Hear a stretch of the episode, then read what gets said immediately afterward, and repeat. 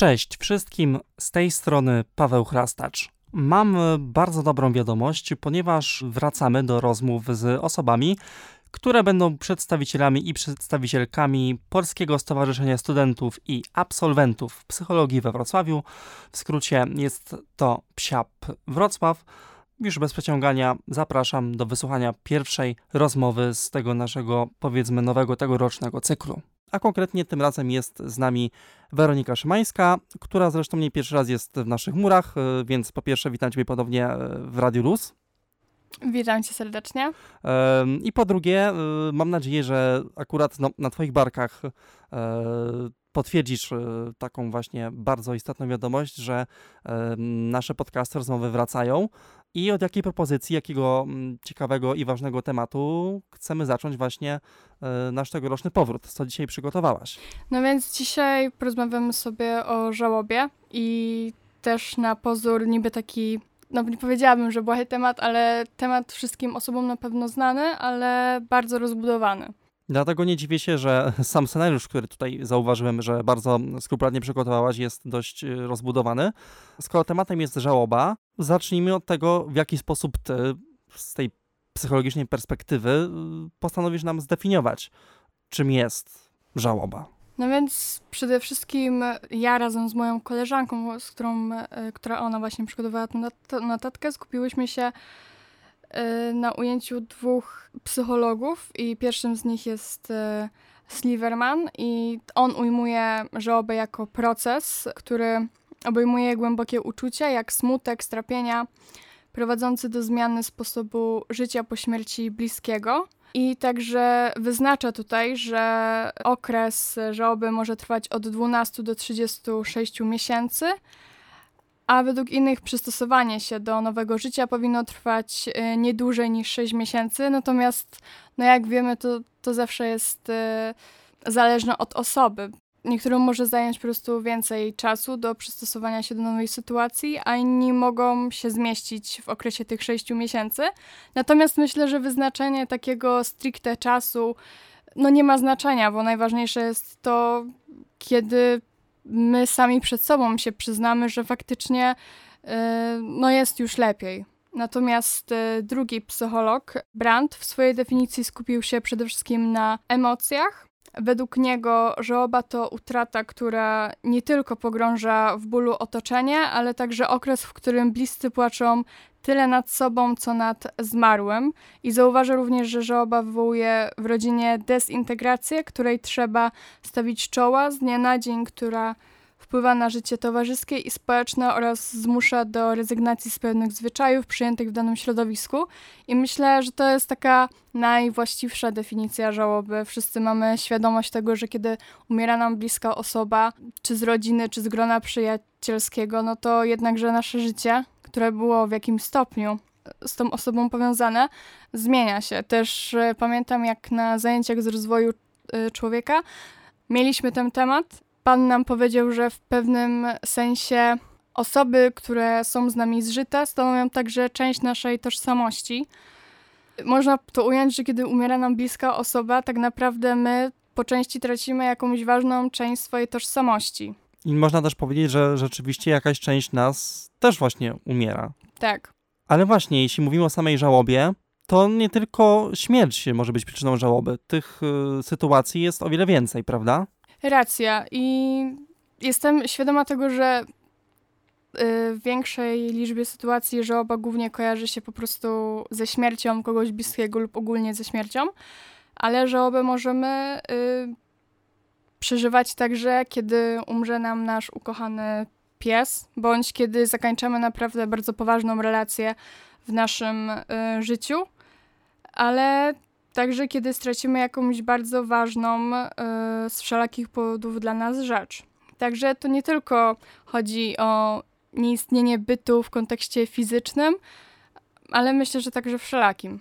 Tak, tych przykładów jest y, dużo i tutaj jest temat, który na pewno będę musiał poruszyć w osobnych audycjach, czyli na przykład żałoba związana z utratą dziecka, utratą płodu, czy też żałoba związana z jakimś bardzo poważnym urazem, ale z tego co wiem, to czasami też na przykład podobnie się przeżywa poważniejszy nowotwór, który też często jest no, jakże poważnym przeżyciem i, no, i też czasami zagrożeniem zdrowia i życia bezpośrednim, który też może powodować żałobę. Więc rzeczywiście tych przyczyn jest dużo i każda z nich jest jednakowo istotna. Nie ma tutaj mniej, bardziej istotnych z nich. Ten podział jest tutaj niepotrzebny. Więc skoro wiemy, co może spowodować żałobę, to kolejną kwestią, którą chcesz nam przekazać, jest to, jak właśnie przebiegają elementy, etapy żałoby. Jakie tutaj możemy rzeczy wyszczególnić? Przede wszystkim te elementy mogą się różnić w zależności od y, osoby, ale na pewno obejmują y, sferę fizyczną, czyli pojawiają się po prostu takie um, objawy jak y, pustka w żołądku, zmęczenie, drażliwość, bezdech, suchość w gardle, wszelkiego rodzaju objawy takie fizjologiczne. Obejmuje także sferę behawioralną, jak zaburzenia snu, zaburzenia apetytu, natręctwa, płacz oraz także wycofanie społeczne, które myślę też y, dosięga wielu ludzi, zwłaszcza chyba starszych, którzy y, stracili swojego małżonka. Mogą y, już tak nie być ochoczo stawiać się w różnego typu spotkaniach towarzyskich bez osoby, którą właśnie mhm. stracili. Mhm. Sfera poznawcza, takie jak szok, niedowierzanie, poczucie obecności zmarłego, zaburzenia pamięci. No oczywiście sfera emocjonalna, wszelkiego rodzaju emocje negatywne jak żal, smutek, poczucie winy, no także osamotnienie oraz y, taka bezradność. No i sfera duchowa, Myślę, że najczęściej dosięga ona osób, które bardzo głęboko wierzą w e, Pana Boga. No, objawia się przede wszystkim takim kryzysem duchowym, takim niezrozumieniem, że dlaczego to właśnie mnie spotkało, oraz poczuciem bezsensu. Przygotowałaś też, widzę, mm, podział na etapy według Johna, żebym teraz się nie pomylił, Bowliego. No więc on wyróżnił tutaj e, cztery fazy. Pierwsza z nich jest to odrętwienie lub, lub protest. protest. Y, pojawiają się uczucia y, żalu, cierpienia, lęku, gniewu. Ten okres żałoby może trwać kilka dni, ale także wiele tygodni bądź miesięcy. Fazą drugą jest y, tęsknota i przeżywanie straty. Polega ona na tym etapie mm, że świat wydaje się danej osobie pusty, bezsensowny bez drugiej osoby. Pojawiają się także głębokie zaabsorbowanie zmarłym, głębokie myślenie o nim, płaczliwość, silna złość, niepokój. Fazą trzecią jest dezorganizacja i rozpacz. Jest to silnie utrzymujący się niepokój i ciągłe, i ciągle wracanie myślami do osoby zmarłej. Fazą czwartą jest reorganizacja. Polega ona na tym, że przebieg żałoby kończy y, faza reorganizacji, czyli niejako budowanie swojego życia na nowo. I myślę, że ta ostatnia faza jest y, kluczowa, aby pogodzić się ze stanem obecnym, kiedy drugiej osoby już przy nas nie ma. Weroniko, kolejnym podpunktem, który mamy omówić, jest kwestia godzenia się ze śmiercią u osoby umierającej. Y, tak, zmienimy trochę perspektywę E, na bardziej pierwszoosobową.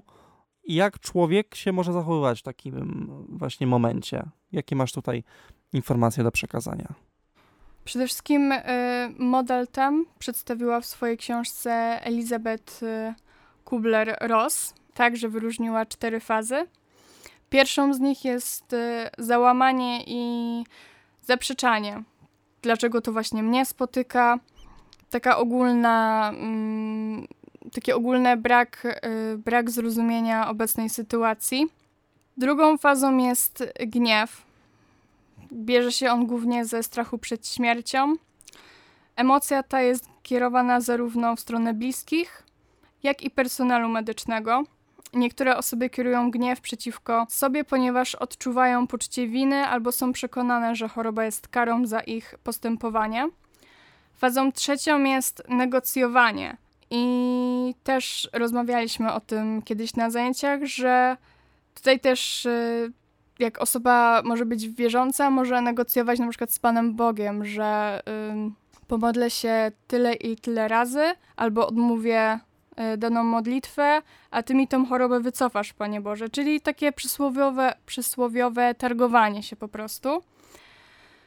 Fazą czwartą jest y, depresja, głęboki żal i smutek tego, co właśnie nas y, spotkał. Jej objawy to wycofanie się, zaburzenia snu, utrata nadziei, a także pojawianie się myśli samobójczych. No i fazą piątą jest y, akceptacja, przyjęcie obecnego stanu rzeczy i po prostu pogodzenie się z tym, co ma nastąpić. Już nie ma żadnego żalu, tylko osoba dana przyjmuje to takim, jakim jest. Jednak, jak sama tu zaznaczyłaś e, w materiałach, że nie wszyscy do tego etapu dotrą. Nie wszyscy się pogodzą z tą sytuacją.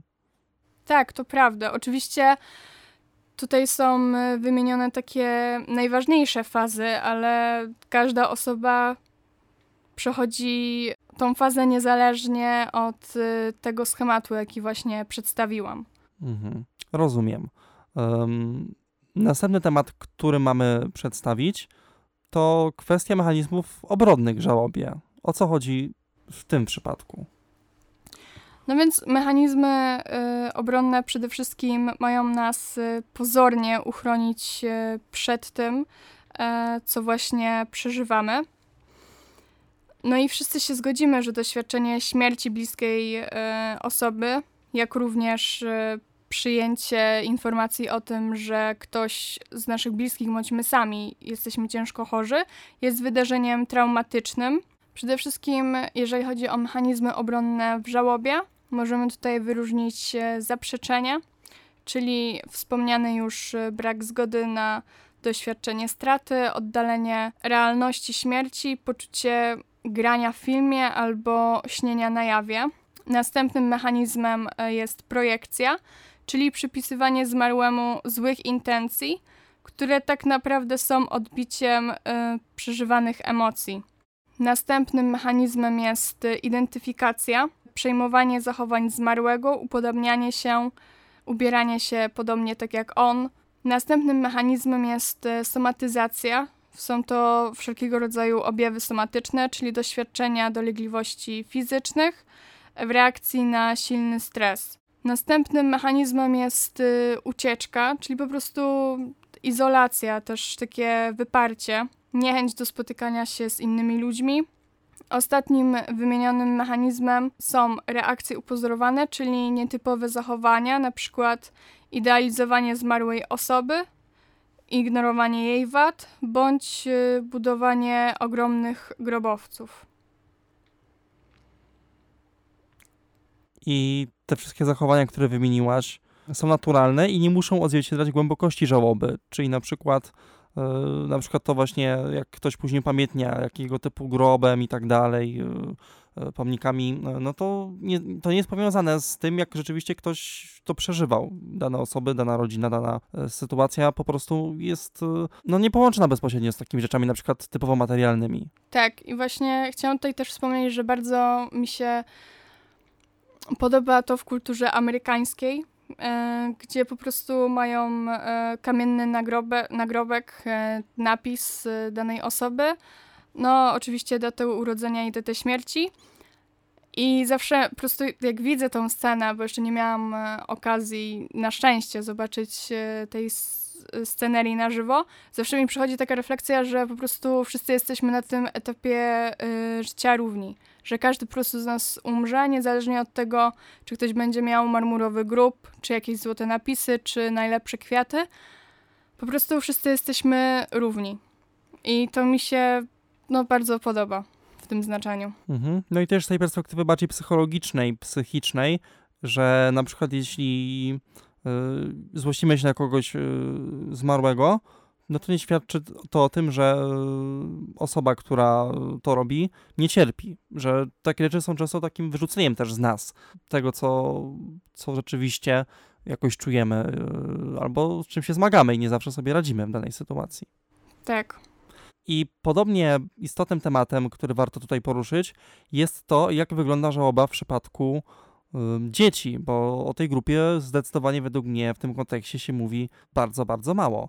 No więc y, niestety szacuje się, że y, z tym trudnym doświadczeniem musi zmierzyć się ponad 4% populacji dzieci i młodzieży do 20 roku życia, Wiele z nich nie otrzymuje odpowiedniego wsparcia, ponieważ wciąż bardzo silne, zakorzenione są mity na ten temat, przeżywaniu żałoby przez y, najmłodszych. I myślę, że przede wszystkim dorośli najczęściej są przekonani, że kilkulatki nie potrafią zrozumieć śmierci. Myślę, że przede wszystkim w tym temacie trzeba być y, szczerym, dać mu y, pojąć fakt, że tej osoby już z nami nie ma, ale nie, no nie wmawiać jakichś e, mitów, że ta osoba gdzieś sobie poszła, ale za chwilę wróci.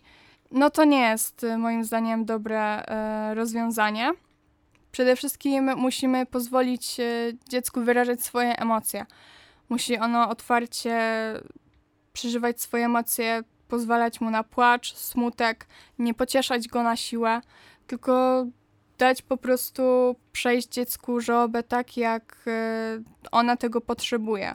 Na pewno nie powinniśmy hamować e, dziecka w tym sensie, ani także na siłę nie pchać go w jakieś pozytywne rzeczy, takie jak e, zaplanowanie mu większych czynności w ciągu dnia, żeby tylko zapomniał, co się właśnie stało. No dziecko musi po swojemu po prostu przeżyć. My nie mamy już jak gdyby dziecięcej perspektywy, ale przede wszystkim powinniśmy dziecko zrozumieć na tyle, ile jesteśmy oczywiście w stanie. Masz informację tutaj, że nie powinniśmy też e, odcinać się od naszych rzeczywistych emocji przy dzieciach.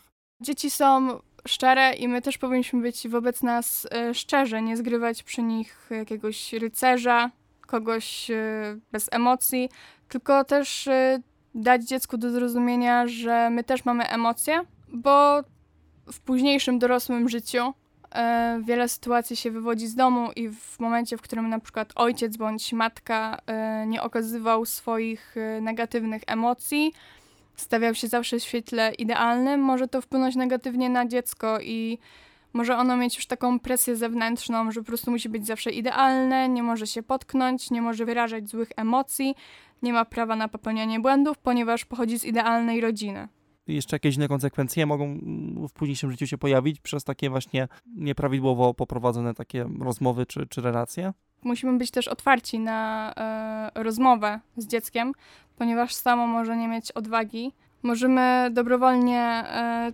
tłumaczyć to w realny sposób, co się właśnie e, stało, ale także przede wszystkim nie ignorować dziecka, jeżeli ma jakiekolwiek e, pytania związane z tym, co się obecnie dzieje. Niezwykle ważne jest, aby oswoić dziecko ze śmiercią bliskiej osoby, wyjaśnić mu właśnie podstawowe zagadnienia i zapewnić o możliwości wyjaśnienia wszelkich jego wątpliwości. No i przede wszystkim, jak już wspomniałam, należy pozwolić najmłodszemu na płacz, smutek, żal, tęsknotę, no bo one również muszą przejść żałobę, aby móc ruszyć dalej. I podsumowując ten temat, y, jakie dałabyś wskazówki, przykłady, jak właśnie przekazywać tego typu informacje dzieciom? Y, o czym mówić, czy może jakichś wyrażeń nie używać? Przede wszystkim nie powinniśmy używać wyrażeń już może zawczasu, e, że na przykład jak będziesz babcię dalej tak denerwowała, to ona w końcu umrze na zawał. No i w momencie, w którym babcia umiera na zawał, to dla dziecka może być bardzo traumatycznym e, przeżyciem, i potem tłumaczenie, nawet przez psychologa, to nie twoja wina, że babcia umarła na zawał, no może być trudnym do przyjęcia y, dla dziecka w momencie, w którym babcia mu w kółko i w kółko y, powiadała. Należy unikać symbolicznych określeń, na przykład Bóg go zabrał albo poszedł do nieba. Bóg tak chciał i tak dalej. Mhm. Tak, mhm. w, tym, w tej sytuacji po prostu takie, taki rzeczywisty stan rzeczy on zmarł, no jest najlepszym rozwiązaniem e, dla dziecka. Bardzo ważne jest, aby zapewnić dziecko, że może o wszystko pytać. Na jego y, pytania należy odpowiadać szczerze, bez owijania w bawełnę, dobierając oczywiście słowa do wieku dziecka. Dziecko ma prawo do płaczu i trzeba mu na to pozwolić. To ważny etap y, żałoby, aby nie tłumić po prostu, aby dziecko nie tłumiło swoich y, emocji i objawy żalu mogą być różne y, u różnych osób. Nie należy narzucać dziecku żadnych reakcji, izolować go. Niewskazane jest również unikanie rozmów o zmarłym czy odwracanie uwagi dziecka, kiedy próbuje poruszyć ten temat.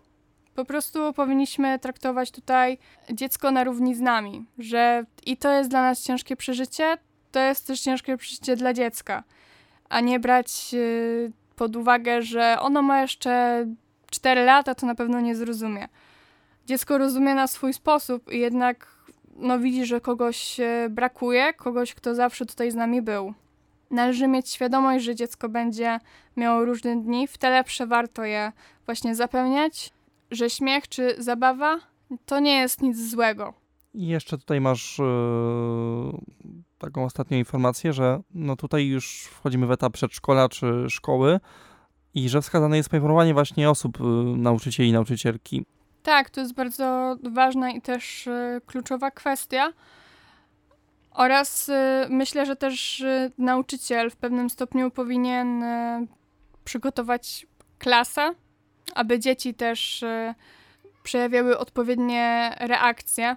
E, I zakładam, że jest trochę miejsc na szczęście już, gdzie na przykład, zwłaszcza jeśli to będą szkoły, e, jeśli się poinformuje taką osobę, czy na przykład pedagogzkę, e, czy kogoś innego, że będzie można też uzyskać w szkole właśnie też wsparcie. Kolejnym tematem, który mamy poruszyć jest pytanie, które tutaj mamy wpisane. Czym jest tak zwana żałoba pozbawiona praw? To więc żałoba pozbawiona praw jest wtedy, gdy dochodzi do straty, która nie budzi społecznego współczucia. Jej opłakiwanie spotyka się raczej z niezrozumieniem. Najczęściej ludzie y, zostają niejako pozbawieni prawa do przeżywania żałoby w następujących okolicznościach. Y, gdy relacje między osobą zmarłą a opłakującą nie są zgodne z przyjętymi w społeczeństwie normami, na przykład śmierć e, partnera homoseksualisty wydaje się niektórym mniej bolesna niż doświadczenie podobnej straty przez osobę heteroseksualną. Albo też trochę odwrotnie, bo na przykład jak się spotyka sytuację śmierci na przykład z powodu przytapkowania jakichś substancji psychoaktywnych, yy, czy z powodu jakichś w cudzysłowie takich właśnie niezbyt moralnych występków, no to w drugą stronę też może to być właśnie potępiane, że to co to za żałoba, po prostu w cudzysłowie się naćpał, mówiąc, wiesz, tak. bardzo brzydko, no i, no i co, co to za żałoba, nie? W drugą stronę to też jest bardzo istotny problem. Tak samo jak e, gdy śmierć właśnie nastąpiła na skutek e, samobójstwa. Często rodzina próbuje po prostu utaić te przykre okoliczności. Możemy także mówić o żałobie pozbawionej e, praw, gdy relacje nie są uważane za wystarczająco bliskie, czyli osoba zmarła nie jest e, członkiem rodziny, a wszyscy wiemy, że niekiedy na pozór to właśnie osoby spoza rodziny mogą także być nam najbliższe. No tak, bo sobie wyobrażam, że no, oczywiście nie, życzę takiej sytuacji, ale czasami rzeczywiście się może zdarzyć śmierć na przykład jakiegoś nauczyciela, e, jakiegoś wychowawcy, albo to by ktoś na przykład był bliskim komuś, naszemu bliskiemu, tak? Czy na przykład e, właśnie śmierć e, kogoś w rodzinie, nie wiem, na przykład naszego przyjaciela, przyjaciółki, no to też e, według mnie nie powinna być tutaj absolutnie e, jakoś e, odejmowana jako mniej ważna. Tak, to prawda. I właśnie chcę tak też nawiązując do tego, przejść e, do kolejnej sytuacji, czyli w momencie, kiedy osoba zmarła nie powinna w cudzysłowie być aż tak ważna dla żałobnika, bo na przykład jest to nasza była żona bądź e, były mąż. No, osoby z przyszłości, z którymi już mamy gorszy kontakt albo straciliśmy kontakt, no jednak nie da się ukryć, że dalej stanowią i stanowić będą część naszej historii, dlatego utrata nawet byłego przyjaciela bądź byłego chłopaka, informacja o jego śmierci, no będzie trudnym przeżyciem, mimo że już nie utrzymujemy z tą osobą żadnych relacji. No i żałoba jest też e, pozbawiona swoich praw, także w sytuacji, gdy przeżywa się ją jeszcze za życia bliskiej osoby, na przykład wtedy, gdy cierpi ona na chorobę Al Alzheimera, Wówczas, choć fizycznie jest ona obecna, w istocie staje się nieobecna i odchodzi. Tak, się może zdarzyć czasem na przykład jakaś właśnie śpiączka, która też nie wiadomo y, jak się zakończy, inne przewlekłe choroby, które rzeczywiście no, y, mogą mieć dość długi przebieg, no i rzeczywiście, tak jak w tym przykładzie, tak to wygląda. I bardzo istotnym tematem, który też tutaj jest konieczny rzeczywiście do poruszenia, jest to, jak odróżnić naturalne przeżywanie żałoby od y, objawów depresji kiedy wsparcie profesjonalne rzeczywiście już yy, powinno wchodzić w grę. No więc przede wszystkim odróżnienie smutku i żalu, które naturalnie pojawiają się po stracie bliskiej osoby od depresji, może być bardzo trudna. Oba te stany emocjonalne odsuwają cierpiącą osobę od bliskich, zabierają jej energię i radość. Odróżnieniem depresji od prawidłowo przebiegającej żałoby powinien zająć się, jak już właśnie wspomniałeś, specjalista, psycholog lub psychiatra. Warto się do niego udać po poradę lekarską, kiedy pojawiają się jakiekolwiek przypuszczenia, że osoba, która doświadczyła straty, nie radzi sobie e, z własnymi emocjami i uczuciami. Niemniej warto wiedzieć, że w przebiegu żałoby występuje prawidłowa identyfikacja z osobą zmarłą. Z kolei w depresji uczucia wobec niej są bardzo ambiwalentne. W depresji mogą występować myśli samobójcze, natomiast osoby w żałobie chcą dalej żyć, nie do końca wiedzą tylko, jak to zrobić. Żałobę charakteryzuje poczucie winy, który odnosi się jedynie do osoby zmarłej, z kolei poczucie winy w depresji obejmuje właściwie wszystkie obszary życia. W końcu należy zauważyć, że im dłużej trwa żałoba, tym lepsze jest samopoczucie danej osoby. W depresji nie zauważa się takich zależności. Jeśli ktoś bliski tam właśnie jest e, teraz w takiej sytuacji straty bliskiego, e, jak pomóc? E, co możemy tutaj poradzić? No więc myślę, że przede wszystkim powinniśmy zachęcić do uzewnętrznienia uczuć, ale także i naciskać. I nie chodzi tutaj o takie przysłowiowe powiedz mi, jak się teraz czujesz, tylko bardziej taką e, obserwację z zewnątrz, że jeżeli widzimy, że coś się, że jakiś element w danym dniu się mile skojarzył z osobą, którą właśnie straciliśmy, żeby dalej pociągnąć temat z daną osobą. Przede wszystkim, aby nie unikać, że y, pogrzeb nie miał miejsca i żyjemy dalej, nic się nie zmieniło. Powinniśmy także przywoływać pozytywne wspomnienia o zmarłym. Wiele osób boi się, że takie postępowanie przyniesie rozpacz, no jednak często rodzi ono pozytywne emocje, a uważam, że w pewnym e, znaczeniu łzy też e, powodują takie wewnętrzne oczyszczenie, także płacz nie jest e, niczym mhm. złym i powinniśmy właśnie nie zabraniać nikomu płaczu, nie mówić, że no już starczy, albo że za chwilę będzie lepiej, tylko dać po prostu osobie się uzewnętrznić na tyle, ile ona potrzebuje. No i przede wszystkim powinniśmy także zachęcić do korzystania ze specjalistycznej pomocy, jeśli oczywiście zauważymy jakieś niepokojące sygnały. No i też po prostu być blisko z tą osobą i też na temat innych emocji, czy na przykład jakiegoś zwątpienia, ale też złości, gniewu, żeby na tego typu emocje też dać przestrzeń osobom. Tak, danie przestrzeni myślę, że jest tutaj kluczową kwestią. Reakcja na stratę może być odroczona, że są osoby, które rzeczywiście e, mogą potrzebować więcej czasu e, na przeżycie niektórych rzeczy czy tych etapów, na przykład, o których byliśmy wcześniej, bo to, jak to często psychologii zależy, to zależy, e, przebieg tego od, od osoby, a są też jakieś konkretne wyrażenia, których nie powinno się właśnie w ogóle osobom żałobie mówić? Jakieś takie szkodzące przykłady mamy może? Myślę, że najbardziej szkodzącym takim przykładem jest jak jakaś osoba nam mówi, że pozwalanie sobie na rozrywki oznacza brak szacunku wobec zmarłego. I myślę, że jest to silnie. Mm, ukorzenione w naszej polskiej y, społeczności, gdzie, o ile się nie mylę, taka żałoba najbliższej osoby, takiej jak współmałżonka, trwa pół roku. No więc często ludzie po prostu traktują, że pół roku minęło, to już mogę. No to nie tak działa. No, tydzień wcześniej nie. No. no, no, no właśnie. No to nie tak działa. Przede wszystkim y, nie powinniśmy zabraniać osobom, które przeżywają e, żałoby, prowadzić jakieś aktywności, które po prostu ich uszczęśliwiają. Albo też e, nie powinniśmy także zabraniać kontaktów z innymi osobami, które nas uszczęśliwiają, bądź poznawania nowych ludzi. Myślę, że to jest też ciężkie, szczególnie w przypadku, jeżeli jest strata współmarzonka, gdzie osoba zmarła była bardzo lubiana w rodzinie. No i co potem taki partner tej osoby ma począć. Jeżeli ma taką rodzinę bardziej konserwatywną, gdzie wie, że jeżeli im powie otwarcie, że się spotyka z jakąś kobietą, może się to spotkać z wieloma nieprzychylnościami ze strony e, dalszej rodziny. No i przede wszystkim też takie stwierdzenia typu, jeśli nie przeżyjesz żałoby, unikniesz bólu. Myślę, że każdy z nas przeżywa żałobę na swój sposób i mimo, że czasami tej żałoby nie widzimy u drugich y, osób y, tak naocznie, no to wszystko możemy przeżywać tak naprawdę y, sami w sobie. Oraz komentarze odnośnie naszych emocji, na przykład nie płacz, bo nigdy nie przestaniesz. Jestem zdania, że niech ta osoba się wypłacze tyle, ile powinna. Albo na przykład w kontekście wiary, jeśli wierzysz w Boga, to właściwie powinnaś się cieszyć, a nie smucić.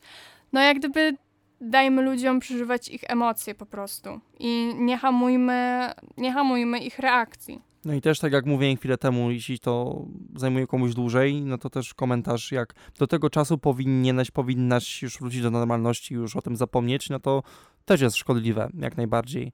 Tak i myślę też, że komentarze tego typu mogą też po prostu sprawić, że osoba zamknie się na otoczenie i, i odizoluje się od y, bliskich mu dotychczas osób, no czego tak naprawdę nie chcemy dla, no, dla żadnego z nas. Ale myślę, że te komentarze mogą być często nieświadome, że osoby, które je wypowiadają, mogą być nieświadome konsekwencji, jakie mogą nieść te mm, słowa za sobą. Także takie stwierdzenie czas leczy rany. To jest y, coś, co chyba każdy słyszał.